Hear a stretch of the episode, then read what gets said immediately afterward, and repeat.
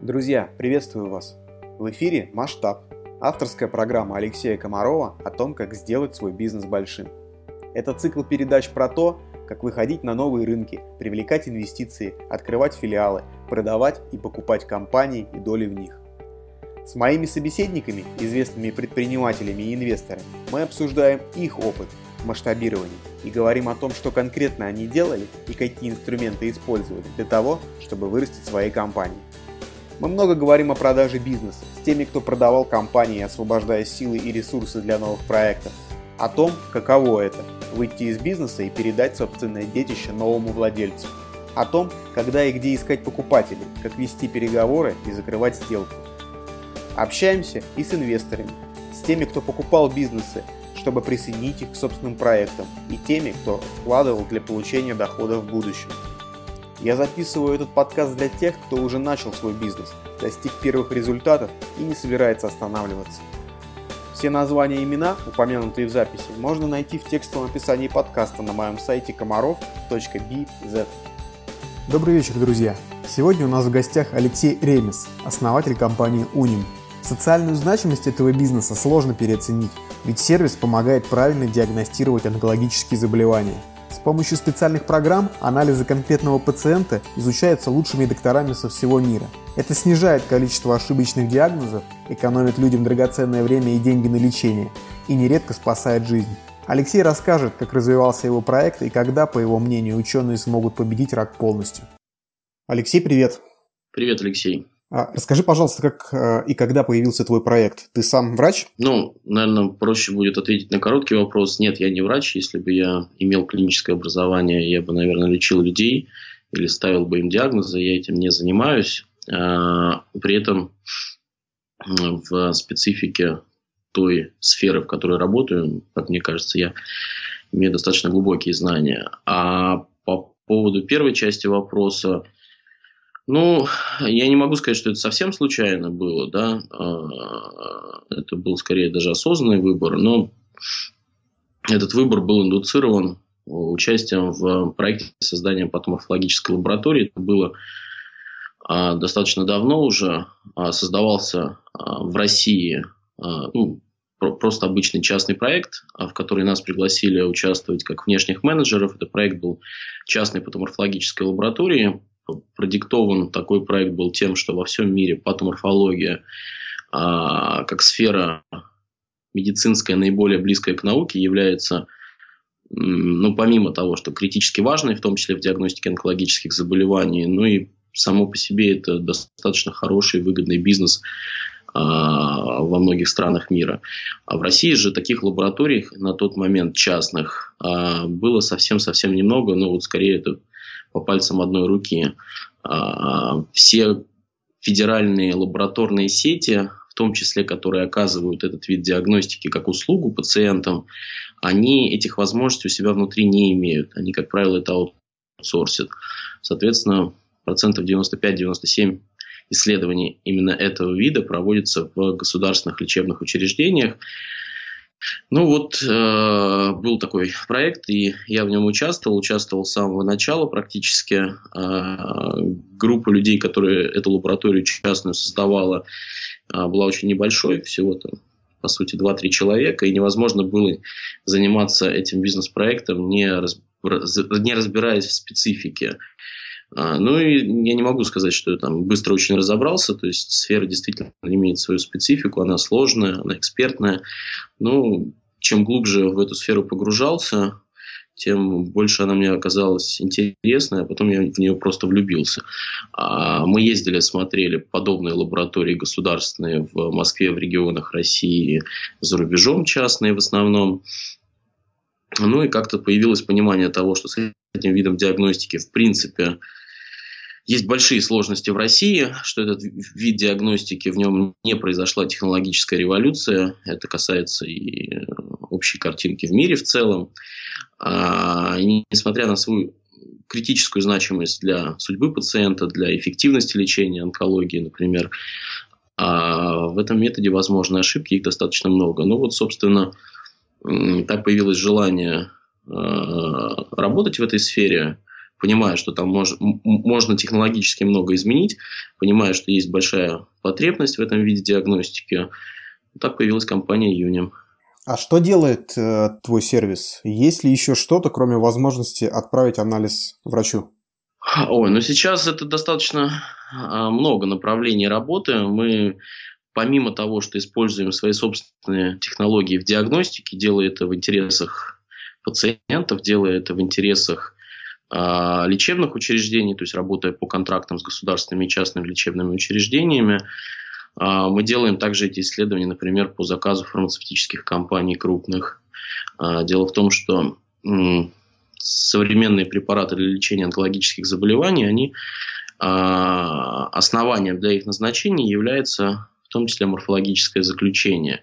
И если в нем происходит ошибка, то препарат будет либо неэффективен, а стоит, ну, например, а, таргетные препараты стоят очень дорого. А, то есть речь идет о, часто о миллионах рублей на, о миллионах рублей на курс лечения. А, и, соответственно, если ошибка произошла, то эти деньги будут выкинуты из кармана пациента либо из бюджета на ветер, а никакой пользы этот препарат не даст для пациента, скорее даст только побочку, побочные эффекты. А, либо наоборот, если э, допущена ошибка морфологической диагностике, и этот препарат не будет назначен, то, соответственно, вероятность того, что пациенту смогут как-то эффективно помочь, она незначительная. Также мы работаем в образовательной сфере. То есть мы, у нас на данный момент есть два проекта постоянных, регулярных. Мы используем свои технологии, создаем возможность для патологов, которые занимаются онкологической диагностикой, коммуницировать между собой, учиться, повышать свою квалификацию. Также у нас есть проекты, связанные с разработкой таких перспективных вещей, как система а, поддержки принятия врачебных решений. Ну, там, на рынке существуют какие-то а, решения ну, одно из наиболее известных, это, наверное, Watson for Oncology от IBM. А мы же делаем систему для поддержки принятия а, врачебных решений в области онкодиагностики, вот, то есть в своей сфере. То есть сейчас это не только диагностика, это еще и образовательная составляющая, это еще и разработка каких-то перспективных систем в части диагностики онкологии. Но ключевой, безусловно, является диагностика. Собственно, ради этого все и делается. Я правильно понимаю, что вот основная ценность продукта – это логистика, по сути? То есть, если человек заболел в Москве, то ценность сервиса сильно меньше, нежели он находится в регионе. Нет, это неправда. Помимо логистической, сервисной составляющей, а, мы привносим еще и технологическую составляющую. Это, конечно, проще показывать, чем рассказывать, но суть в том, что мы заменяем микроскоп, мы заменяем программой. Какие преимущества в диагностике это дает? Это дает возможность привлекать к одному случаю несколько специалистов, то есть использовать принцип консилиума, а использовать его не на диагностике сложных случаев, а использовать его на диагностике всех случаев. А это позволяет существенно снизить вероятность субъективной ошибки. Мы, это, э, э, эта же технология позволяет привлекать специалистов, а, исходя из принципов квалификации и субспециализации вне зависимости от того, где этот специалист находится. Например, в диагностике а, кожных опухолей, к которым относятся и меланомы, и некоторые виды лимфом, а, привлекается профессор из Санкт-Петербурга, один из там нескольких человек в стране, которые действительно а, глубоко и компетентно разбираются в диагностике кожных патологий.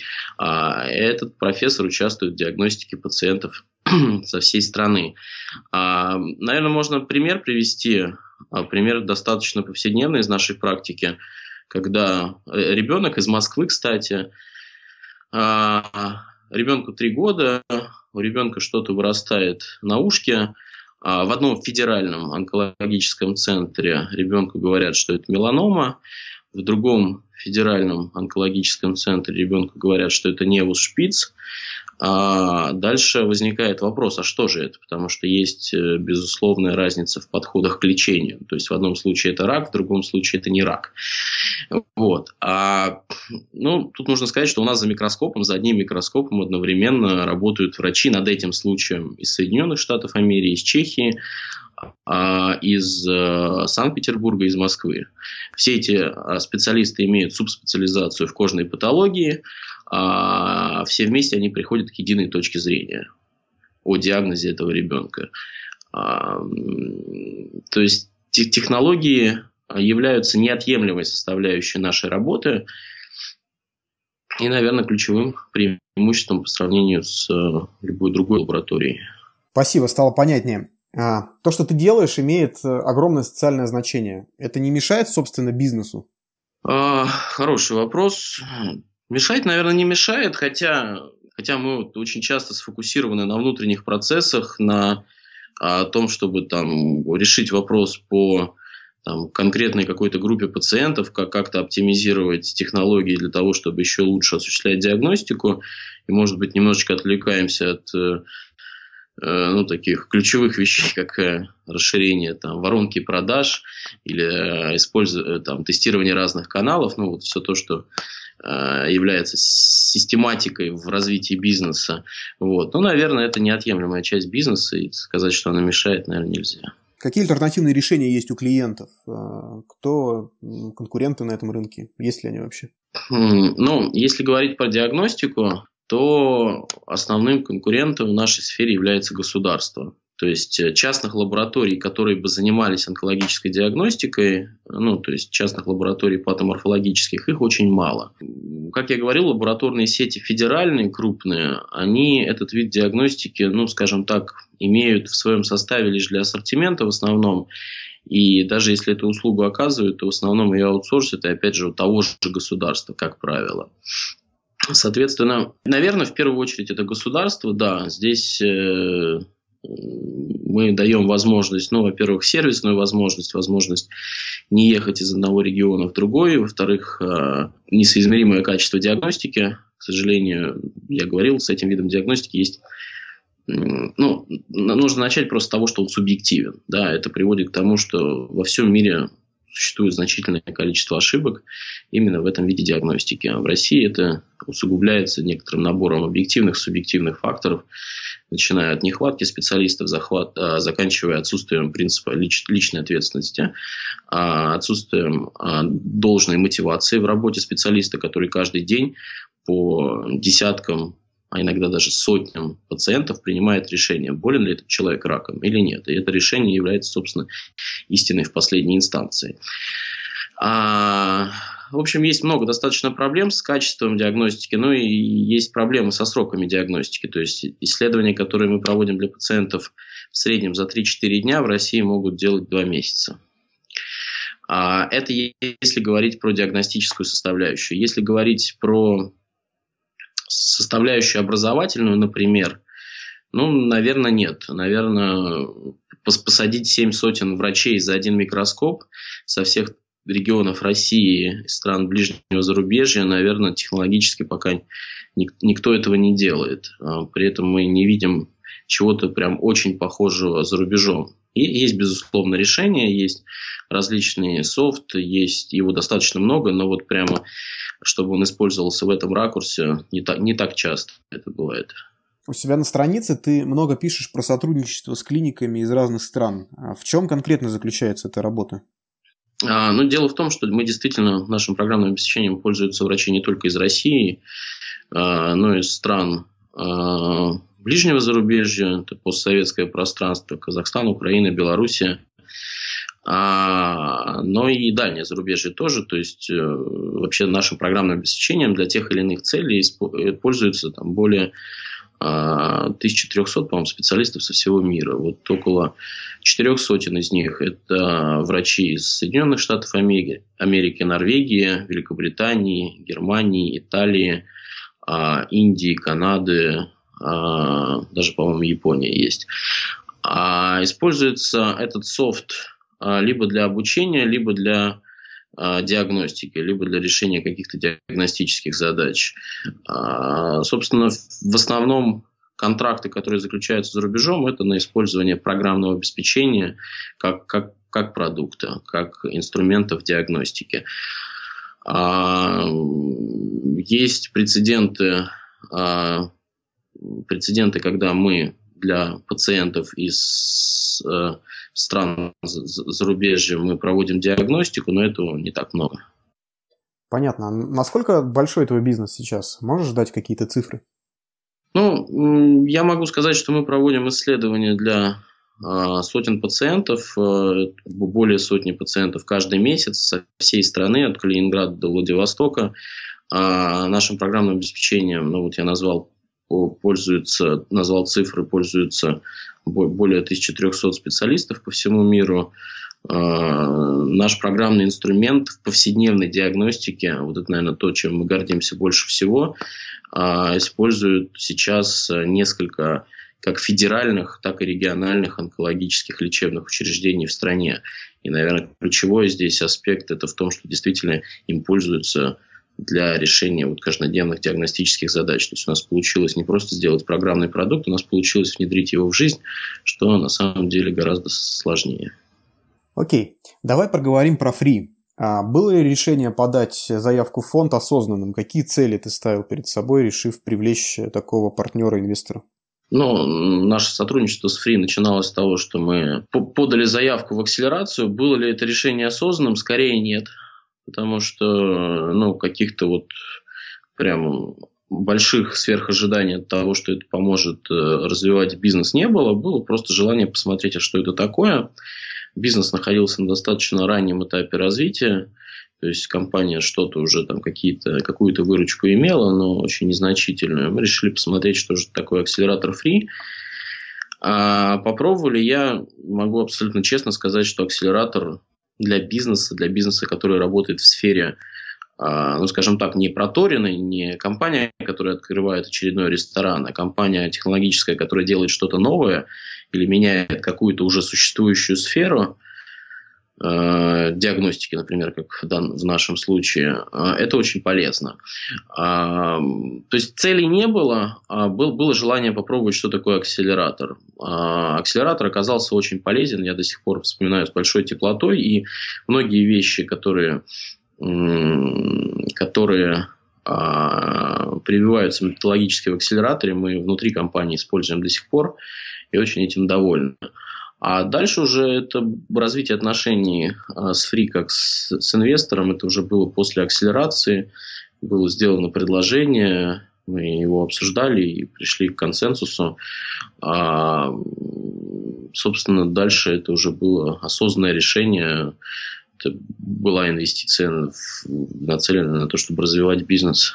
А, все-таки в чем основная ценность фонда в вашем случае? Это деньги или все-таки экспертиза? Ну, да, давайте разделим понятия. Есть акселератор фри, есть фонд фри как венчурный инвестор. Вот на какой, э, в, в какой части нужно ответить? А, фонд фри как венчурный инвестор. Скорее я э, склонен думать, что любой венчурный инвестор это все-таки в первую очередь деньги, да, то есть э, очень редко очень редко венчурный инвестор, в том числе фри, может операционно участвовать в бизнесе и его развивать. Все-таки это задача команды, и это естественно.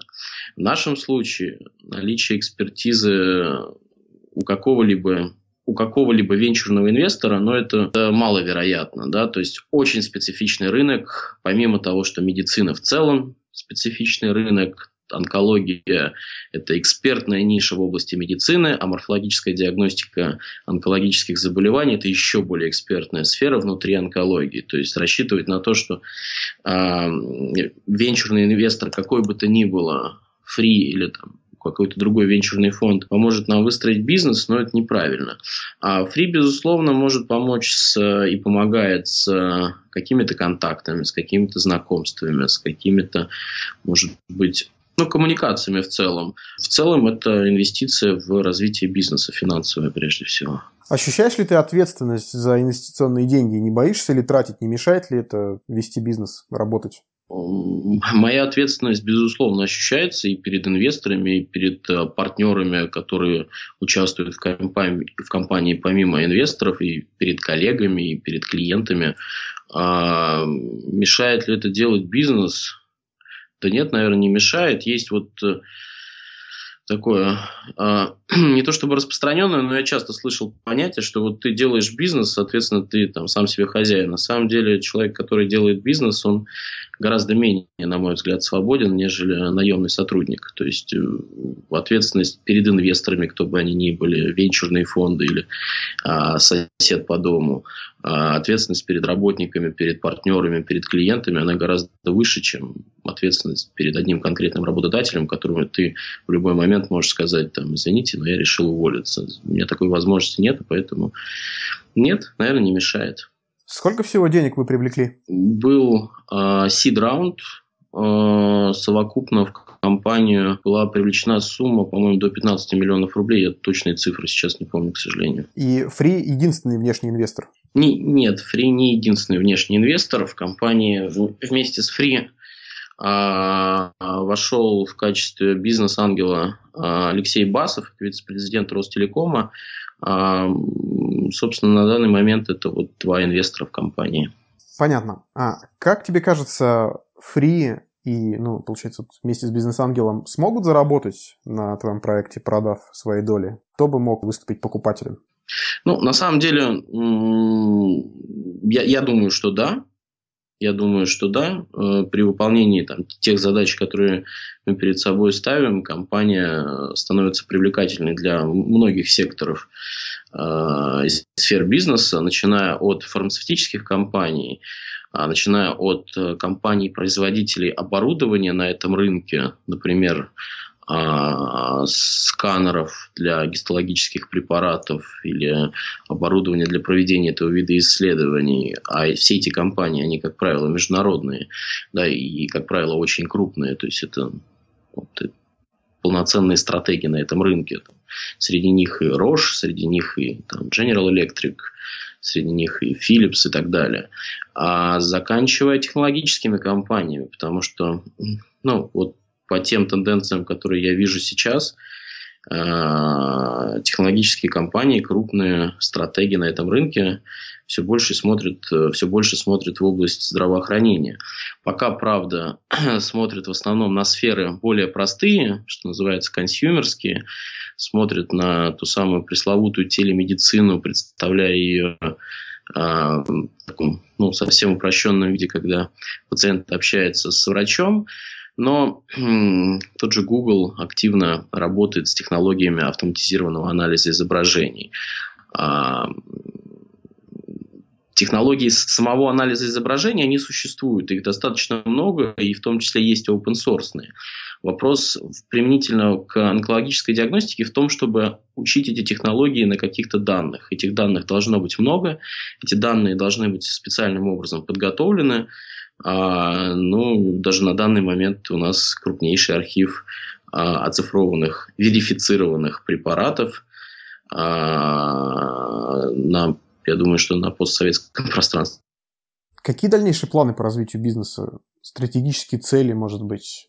Это новые раунды инвестиций, продажа бизнеса, как вот ты уже рассказал, или IPO? Ну, нет, э, развитие бизнеса все-таки я вижу как развитие бизнеса, то есть основных показателей, а не там, новые раунды или IPO. У нас задачи очень простые. Мы, мы хотим э, ну, совершить небольшую технологическую революцию, небольшую, в этом виде диагностики. Ну, вот, не знаю, как швейная машинка Исака Зингера изменила там, технологически сферу пошива одежды. Вот это, эта задача перед нами стоит. В количественных, качественных э, выражениях она подразумевает под собой какую-то долю на российском рынке в этом виде диагностики а, и какой-то процент рынка в части использования этих технологий на международном рынке.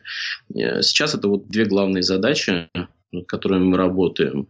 А, есть обсуждение на данный момент с отраслевыми партнерами в России, которые готовы были бы участвовать в развитии бизнеса, но пока финальных договоренностей не достигнуто, пока документы не подписаны, я не могу об этом говорить. Спасибо. последнее время много новостей, я слышу, про успешные испытания новых лекарств от рака, заменяющих традиционные методы лечения. Как ты считаешь, когда ученые смогут полностью победить болезнь? А, ну, во-первых, в качестве лирического отступления, э, все-таки не вполне ученые. Вот здесь тоже очень интересный нюанс в том, что именно патологи, они как раз э, э, являются неотъемлемыми участниками любых разработок в области новых методов терапии онкологических заболеваний. Да, действительно, все развивается очень активно. Да, там, новые методики лечения появляются очень быстро. Их на самом деле не так много на данный момент. Это хирургия, которая несколько тысяч лет. Это химиотерапия, которой уже, э, ну, наверное, почти под сотню лет. А, это лучевая терапия, которой тоже достаточно много лет. А, все эти технологии развиваются. Сейчас приш...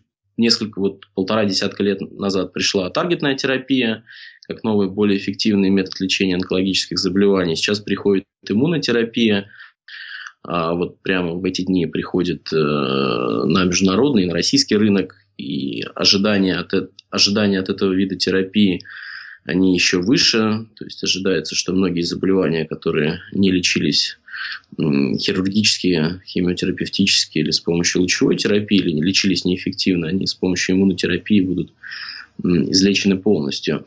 А тут важно понимать очень э, такую значимую деталь. А онкология это не одно заболевание, это не, не десяток заболеваний, это тысячи заболеваний. И если по некоторым видам заболеваний э, ученые, врачи достигли очень-очень значимых результатов, то есть фактически перевели какое-то онкологическое заболевание в разряд полностью излечимых или хронических, то некоторые заболевания на данный момент не лечатся никак. Ну, то есть они лечатся, но эффективности этого, этого лечения немного. Поэтому ответить на вопрос глобально, когда ученые, врачи смогут победить онкологию в целом, очень сложно. Я думаю, что подавляющее большинство заболеваний ну, может быть, это такой смелый прогноз и э, прогноз субъективный, но я думаю, что сейчас, во-первых, задача стоит все-таки, ну вот, исходя из большинства научных статей, мне эта концепция близка, все-таки не то, чтобы победить болезнь, да, а, полностью, а перевести ее из разряда смертельно опасных в разряд хронических, как в свое время было сделано а, а, с ВИЧ-инфекцией. То есть э, сделать так, чтобы человек с онкологическим заболеванием жил с незначительным ухудшением качества жизни, жил достаточно долго. Когда это будет сделано, ну, может быть, это вопрос 10 лет, может быть, вопрос 20 лет, но вот я оптимист, я верю в то, что в относительно короткие сроки получится сделать из большинства онкологических заболеваний хронические заболевания. Окей. Okay. А я где-то недавно прочел, что рак – это и не болезнь вовсе, а такой естественный регулирующий механизм. Можешь прокомментировать это мнение? Ну, сейчас мы уже... Это очень частый такой переход а, из разговора о медицинской тематике, переход в философию. Особенно в онкологии, где все-таки не до конца мягко скажем, ясны причины развития заболеваний. А является ли это механизмом регуляции? Ну, я прагматик, я считаю, что нет. Я считаю, что это э, такое же заболевание, как и многие другие, как сердечно-сосудистые, от которых, кстати, умирает больше людей, а, имеющие свои причины, которые до сих пор пока не изучены до конца, и это является ключевой проблемой в онкологии. То есть в ситуации, когда мы понимаем, что является причиной развития заболевания, мы можем на это воздействовать. А, ученый получил в 2008 году а, Нобелевскую премию за то, что установил, что является причиной а, развития рака шейки матки. Соответственно, с этим заболеванием конкретно можно достаточно эффективно бороться на этапах, когда это заболевание еще не появилось в организме человека. Вот не верю я, что это какая-то естественная регуляторика популяции э, населения Земли, а не обычное заболевание. Спасибо. Поделись, пожалуйста, своим мнением, как запускать масштабный бизнес-проект? Что в этом вопросе главное? А, а что такое масштабные бизнес-проекты? Это проекты, которые имеют перспективу быть не только российскими, а международными? Ну, например, да. Ключевой аспект – это объем рынка. Я, я думаю, что это так. Очень, очень часто оказывается в развитии того или иного бизнеса, что рынок для, для него, он ограничен, например, географически или оказывается гораздо меньше, чем предполагалось изначально. На мой взгляд, это нужно как-то правильно определиться со сферой. А, и, наверное, создавать какую-то новую сферу вот совсем с нуля достаточно сложно. Лучше менять что-то уже существующее, и желательно, чтобы существующая была, сфера была достаточно емкой, как в плане а, денег, так и географически и так далее. А, лайфхака у меня нету. Ответить на вопрос, как, как выбрать правильно сферу для бизнеса, я не могу, потому что а, в моем случае я всегда стараюсь заниматься тем, что мне нравится. А решение вот, заниматься морфологической диагностикой онкологии, оно продиктовано исключительно тем, что я люблю эту сферу, я считаю ее безумно важной и интересной, я считаю, что в этой сфере можно что-то принципиально поменять, что в ней, вот, как я говорил в самом начале, в целом в мире не произошла технологическая революция. И каждый день я вижу подтверждение. Ну, мы достаточно много общаемся с коллегами за рубежом, я вижу, что это действительно так. А, поэтому лайфхак я не могу назвать. А как тебе кажется, есть какие-то противопоказания? Каким предпринимателям не стоит начинать какие-то большие компании на больших рынках, а может быть что-то локальное сделать, кафе у дома открыть? Я думаю, что это исключительно зависит от э, особенности того или иного предпринимателя, его, его отношение к бизнесу. То есть это же неплохо и не хорошо, то есть можно вполне себе успешно владеть там, одним рестораном или двумя ресторанами, заниматься ими и а, быть счастливым человеком. Здесь вопрос, наверное, чего хочется человеку, на мой взгляд. Порекомендуй, пожалуйста, книгу или фильм, который тебе лично помог расширить мышление и стать успешнее в том проекте, которым ты занимаешься? А, ну, стать успешнее, наверное, сложно порекомендовать что-то, да. Но я, я не буду оригинален, я скажу, что мне очень нравится книга а, Эйн Ред «Атлант расправил плечи». Я, я знаю, что ее многие рекомендуют. У меня с этой книгой свои очень сложные отношения. Мне тяжело дается ее чтение, но те мысли, которые в ней заложены, они, на мой взгляд, кажутся очень правильными. А вот это, наверное, ключевая такая книга, которая меняла мое мировоззрение. Не могу сказать, что она помогла мне стать успешнее или неуспешнее, но мировоззрение меняла. Алексей, спасибо большое. Я тебе желаю удачи в твоем очень важном деле. Спасибо. Друзья, я надеюсь, что вам понравился этот выпуск. Мне очень нужна обратная связь и ваши отзывы, хорошие и не очень. Будет здорово, если вы покритикуете мою идею делать подкаст про масштабирование бизнеса, порекомендуете кого-то из гостей или выскажете какие-то другие идеи. Оставить отзыв можно на странице подкаста в iTunes или на моих страницах в социальных сетях. Спасибо!